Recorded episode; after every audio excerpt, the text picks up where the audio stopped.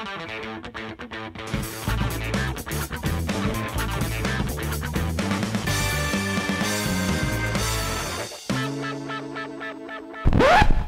radi návršku? My máme. Chcete, aby sme mali lepší zvuk? Kvalitnejšie trička, dobré nechty. Môžete nám pomôcť. Darujte 2%. Ak neviete, ako sa to robí, na stránke Ines.sk podpora nájdete veľmi jednoduchý návod. Ďakujeme. Ďaká. Zdravíme všetky hamburgerové deti. Nesmieme na seba moc dýchať, odháňame víruse. Hýbaj.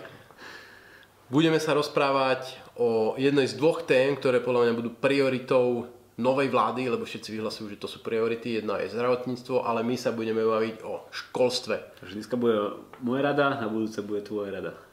No a ja myslím, že priorita znamená viac peňazí.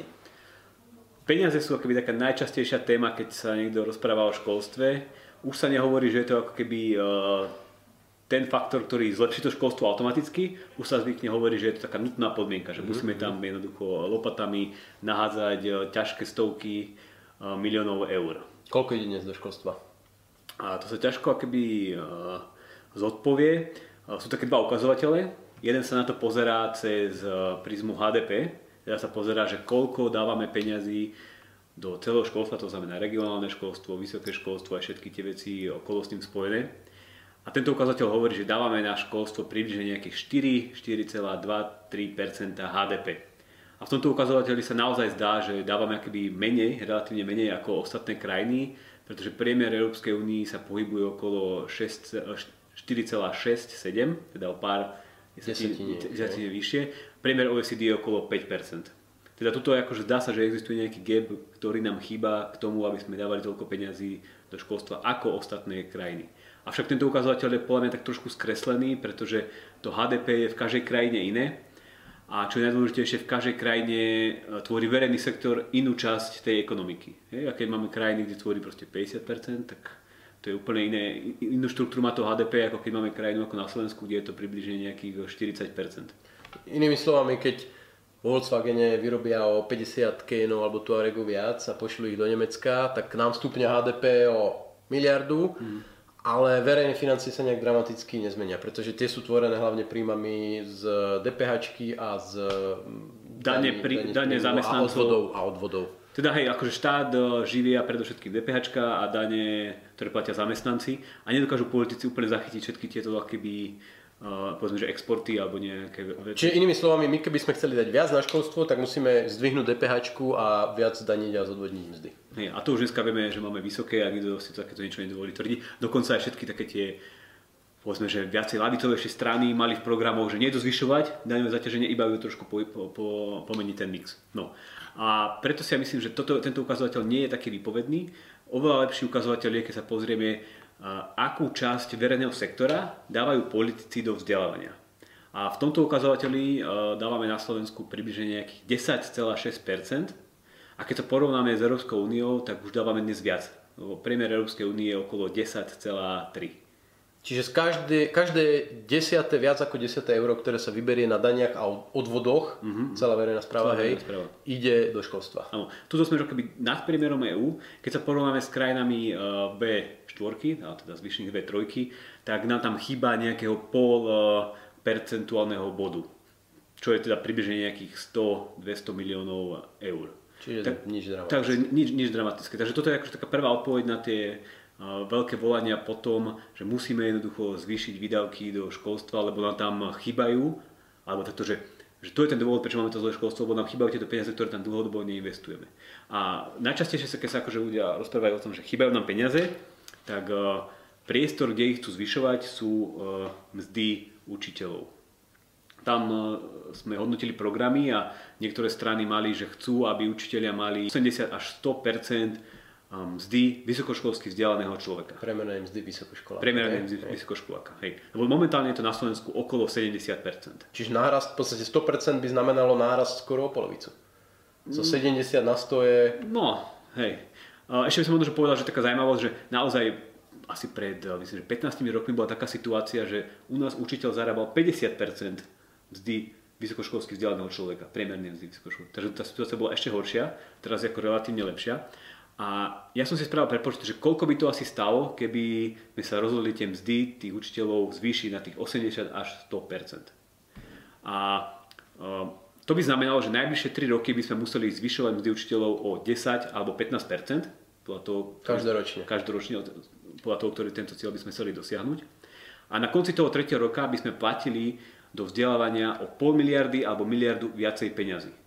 Čo uh, môže znieť ako veľa peňazí, malo peňazí, len tak pre predstavu, e, dnes dávame na celé e, stredné školstvo okolo 600 miliónov eur. Takže keby o tie 3 roky by sme si museli odrazu povedme kúpiť celé jedno stredné školstvo navyše, alebo dokonca, dokonca dve. Takže, takže nedožičíš tým učiteľom. Takže je to pomerne veľa peňazí a ty určite vieš ako ekonom, že ten rozpočet je momentálne pomerne na tom zle, že tam chýbajú nejaké 2 miliardy a tí politici budú, budú skôr keby škrtiť tie výdavky a nie ešte keby e, rozhazovať ďalšie stovky miliónov eur navyše. Takže nie, že by ja by som nedožičil, ja by som dožičil všetkým všetko, nie iba učiteľom, ale analytikom. analytikom, dôchodcom, všetkým. Ale jednoducho, keby keď sa na to pozrieme tak triezvými očami, na to, ako funguje rozpočet, ako je stave a koľko by to všetko stalo, tak asi jednoducho tieto mm, sluby, ktoré dali tí politici do tých programov, nebudú môcť vedieť naplniť, ale to by určite vlastne nemalo prekvapiť, lebo oni tie sluby dostávajú už roky až dekady. Tak nakoniec máme tu 13 dochodky za pol miliardy, e, výstavbu 25 tisíc bytov, všetci chcú samozrejme dokončovať e, diálnice, hmm. veľké peniaze dávať do zdravotníctva, takže pol miliarda až miliarda pomaly v každom tomto e, sektore a zrazu tu máme dvojnásobný rozpočet, na ktorý by sme potrebovali tak 50-percentné sadzby dane. No ale nie je tam nejaký priestor v rámci toho školstva nejakým spôsobom poprehadzovať trošku tie financie, aby dávali väčší zmysel? Hej, no e, keď chcú akoby e, riešiť problém platov učiteľov, politici, tak e, by sa mali skôr pozrieť tam, kde sú tie priority alebo kde tie peniaze chýbajú najviac a kde by reálne výrazne pomohli. A máme tu nejaké také skupiny učiteľov, ktorí naozaj majú problém s tým, že ich plat v rámci nejakej lokality je nízky. A tu samozrejme sa bavíme predovšetkým o učiteľov vo veľkých mestách, hlavne v Bratislave. Takže to by sa dalo riešiť, že nepoďme zvyšovať akoby plošne všetkým, ale prioritizujme uh, učiteľom, ktorí majú vysoké náklady napríklad na bývanie. A v policajnom zbore sa to väčšinou rieši nejakými príplatkami za bývanie v rôznych uh, alebo vo vybraných okresoch. Taktiež vieme, že napríklad um, začínajúci učiteľia majú relatívne nízke platy, tak povedzme, že tým zvyšme, alebo taká klasická e, floskula, že zvýšme platy tým kvalitným učiteľom, teda učiteľom, ktorí robia kvalitnú prácu. No a ty hovoríš zvýšme, zvýšme, zvýšme. Kto to má zvýšiť? Minister? No to, to, to, toto je úloha ministerky alebo ministra, ktorý príde. Hej, že, uh, taký trošku paradox, že všetci kritizujú to, čo robila bývalá ministerka uh, školstva, tá čerstvo bývala. Tá čerstvo bývala teda skôr akože to, čo nerobila, lebo naozaj, keď napríklad kontrolovala implementačná jednotka, kontrolovala domácu úlohu ministerstva, ministerstva školstva, tak to bolo jednoducho Červené more, hej, že jednoducho nič neplnili, nič sa nestihalo, nič sa nerobilo. Jediné, kde to svietilo zelenou farbou, bolo zvyšovanie platu. Že tam naozaj keby plošne zvyšili posledné dva roky o 10% platy. Takže toto keby paradoxne sa vláda robila, takže ten budúci minister by sa mal možno trošku viacej zamerať na to, aby tie peniaze používal presne tam, kde sú potrebné. To znamená prekopať tabulkové platy a zaviesť tam nejaké podkategórie? Môžeš zaviesť nejaké možnosti uh, lepšie odmenovať kvalitu, to znamená nejak viacej možností pre riaditeľov, aby sa rozhodli, ktorí učiteľia sú povedzme tí lepší, výkonnejší, ktorí si zaslúžia viacej a tí, ktorí, tí, ktorí menej. No, toto, to, to, to samozrejme nie je dokonalé riešenie. A dnes nemajú riaditeľia teda nejakú autonómiu v tom, aby pridali tým lepším alebo kamarátom? je tam nejaká autonómia a častokrát, alebo nie častokrát, niekedy to končí aj tak, že pridávajú áno tým, ktorých majú, majú radšej. Ale ten rozpočet je nastavený takým spôsobom, a normatívne financovanie a tie tabulky, že jednoducho tie peniaze prídu na tú školu, ten učiteľ vie podľa tabuliek, čo musí vyplatiť a drvá väčšina peniazy ide jednoducho podľa tých tabuliek a ten, už, ten riaditeľ už nemá nejaký priestor na hýbanie sa. Ak im náhodou e, samozpráva, teda nejaký ich zriadovateľ, nedá peniaze navyše, z niečoho iného. Z niečoho iného. Videli sme napríklad, že tu v Bratislavskej župe sa to dá. Župa zvyšovala a dávala nejaké peniaze extra navyše svojim stredným školám. Takže také tie osvietenejšie župy to vedia robiť, ale nie je to niečo, čo je štandardné a hlavne pri základných školách, kde sú zriadovateľia obce. Čiže v Bratislave sa zadarilo, tak priplatili. Ale teda normatív funguje tak, že to je vlastne na žiaka, hej? že koľko žiakov má, tak za každého žiaka má nejaké euráče. Hej, hej. Uh, tak ako, nemalo by to byť prečo to nefunguje tak, že dobrá škola priťahuje viac žiakov a tým pádom má viac peňazí? Mne to znie tak ako biznisovo. No, e, situácia je paradoxne na Slovensku trošku opačná, že e, my tu máme veľké množstvo škôl, ktoré nepriťahujú moc žiakov, naopak tam tí žiaci ubúdajú a máme približne 25% škôl, ktoré majú menej ako 50 žiakov. A toto je taký trošku... Vo všetkých triedách dokopy, menej všetkých ako 50 triedách. Hej. To ja keď som chodil na základnú školu, tak by sme boli v triede, myslím, že 34 Takže vlastne keby naša jedna trieda tvorila nadpolovičnú väčšinu takýchto škôl.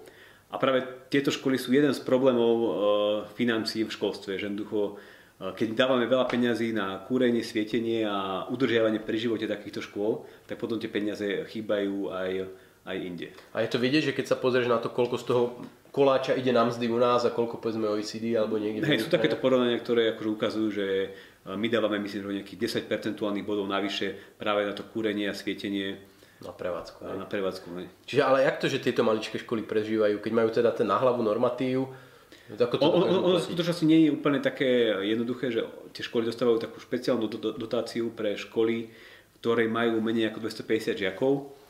A tá dotácia je ešte dokonca aj odstupňovaná podľa toho, ako tých žiakov majú málo. Teda škola, ktorá má 50 žiakov, dostane väčší ten bonus ako škola, ktorá má povedzme 150 žiakov. Toto je niečo, čo má byť také dočasné riešenie, uh-huh. keď sa zavádzal normatív, ale dostalo sa z toho samozrejme také uh, tak to, to asi napovedá, že zrušenie časti týchto škôl by uvoľnilo prostriedky pre tie zvyšné. A... Ono to samozrejme nie je úplne dokonalé, že takto by sme asi neušetrili stovky miliónov eur, ale akože určite desiatky miliónov by sa takto dali uh, nájsť a pomohlo by tomuto rozpočtu. Ale nie iba rozpočtu, tieto školy častokrát akoby nemajú ani dostatok učiteľov, nemajú učiteľov na jednotlivé nejaké odborné predmety a teda akože trpí aj kvalita tých, uh, toho celého vyučovania.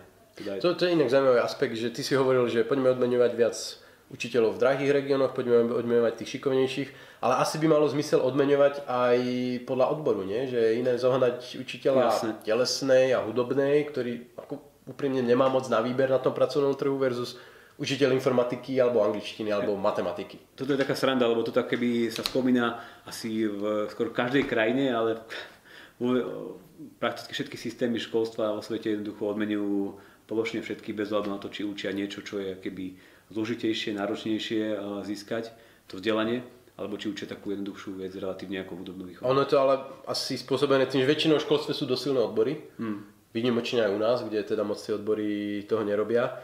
Ale v školstve teda ich registrujem a všeobecne odbory netlačia väčšinou do takého rovnostárskeho systému, kde maximálne odmenujeme e, podľa toho, koľko rokov máš odrobených, koľko si sedel na tej stoličke, ale akékoľvek iné disproporcie v odmenovaní sú proste nežiaducí element a nedávajme to. to sme na Slovensku aj nezačali takú diskusiu vôbec, že napríklad odmenovať učiteľov podľa toho, aké nejaké výsledky alebo ak, aké počty bodov získavajú žiaci v testovaniach. Hej. Že takéto niečo v zahraničí už skúšajú. Nehovorím, že je to dokonalé riešenie, ale možno, že to do, nejakým spôsobom dokáže motivovať tých učiteľov, aby naozaj neviem, na tej matematike sedeli a učili tých žiakov všetkých. Takéto niečo sa skúša v zahraničných eh, štátoch, krajinách, ale jednoducho je to ťažké presadiť práve pre tie odbory, že jednoducho bojujú proti tomu a nechcú. Ale asi je to aj druhý aspekt, že my máme dosť vylúčených komunít a asi je rozdiel, keď máš študentov v Petržalke alebo v starom meste Bratislave a študentov proste v Rudňanoch alebo v Krompachoch alebo kde, kde ako to, to sociálne zloženie tej triedy je brutálne odlišné a asi nejaký jednoduchý systém porovnávania, že koľko vyťazov matematické olimpiády máš v triede, tak eh, on, on, sa to potom rieši takým systémom, ktorý sa nazýva, že pridaná hodnota, že sa keby neodmenuje podľa toho, aké výsledky dosahujú tí žiaci, ale ako sa im zlepšia výsledky medzi jednotlivými mm, stupňami alebo triedami. Hey. Takže akože tých modelov je veľa, ale áno, keby eh, keď niekto tlačí na Slovensku za dvíhanie platov, tak je to väčšinou to plošné a ako som hovoril, videli sme to aj minulé volebné obdobie, keď sa jednoducho plošne zvyšovali platy o 10. No a toto volebné obdobie, myslíš si, že sa to zmení? Tak ja dúfam, že príde tam osvietený minister, ktorý sa rozhodne uh, na jednej strane, keby šetrite peniaze, lebo ja som tu spomenul iba nejaké uh, povedzme, že základné školy, ktoré sú malé, ale tých peňazí v tom rezorte je množstvo, že tam sú tzv. priamo riadené organizácie, to si predstavte ako je byrokratické inštitúty, kde sú zamestnané veľké počty ľudí, ktoré až taký nejaký veľký výkon nemajú a tam sú ďalšie desiatky miliónov eur, ktoré by sa dali ušetriť a ktoré mimochodom už aj samotné ministerstvo si dalo vypracovať takú analýzu, myslím, že pred 8 rokmi, že čo urobiť s tými priamo radenými organizáciami, ako ich nejak zlúčiť, zrušiť. Vyšlo im z tej analýzy, že poďme teda polovičku nejak obmedziť, nakoniec sa nič nestalo a tie organizácie ešte narastli. Takže akože tých miest, kde sa dá ušetriť je veľa a tých miest, kde sa dá keby pridať rozumne, je tiež eh, viacero. Čiže ono vlastne si ani netreba nejak až tak veľmi vymýšľať nové veci. Nakoniec máme tu hodnotu za peniaze, kde ako si hovorili milión úloh, ktoré prakticky ani jedna z výnimkov zvyšovania platov nie sú splnené. Máme tu rôzne vládne aj mimovládne dokumenty, ktoré navrhujú konkrétne veci. Či myslíš si, že keby sa poskupovalo podľa tohto, tak to prinesie razantné zlepšenie?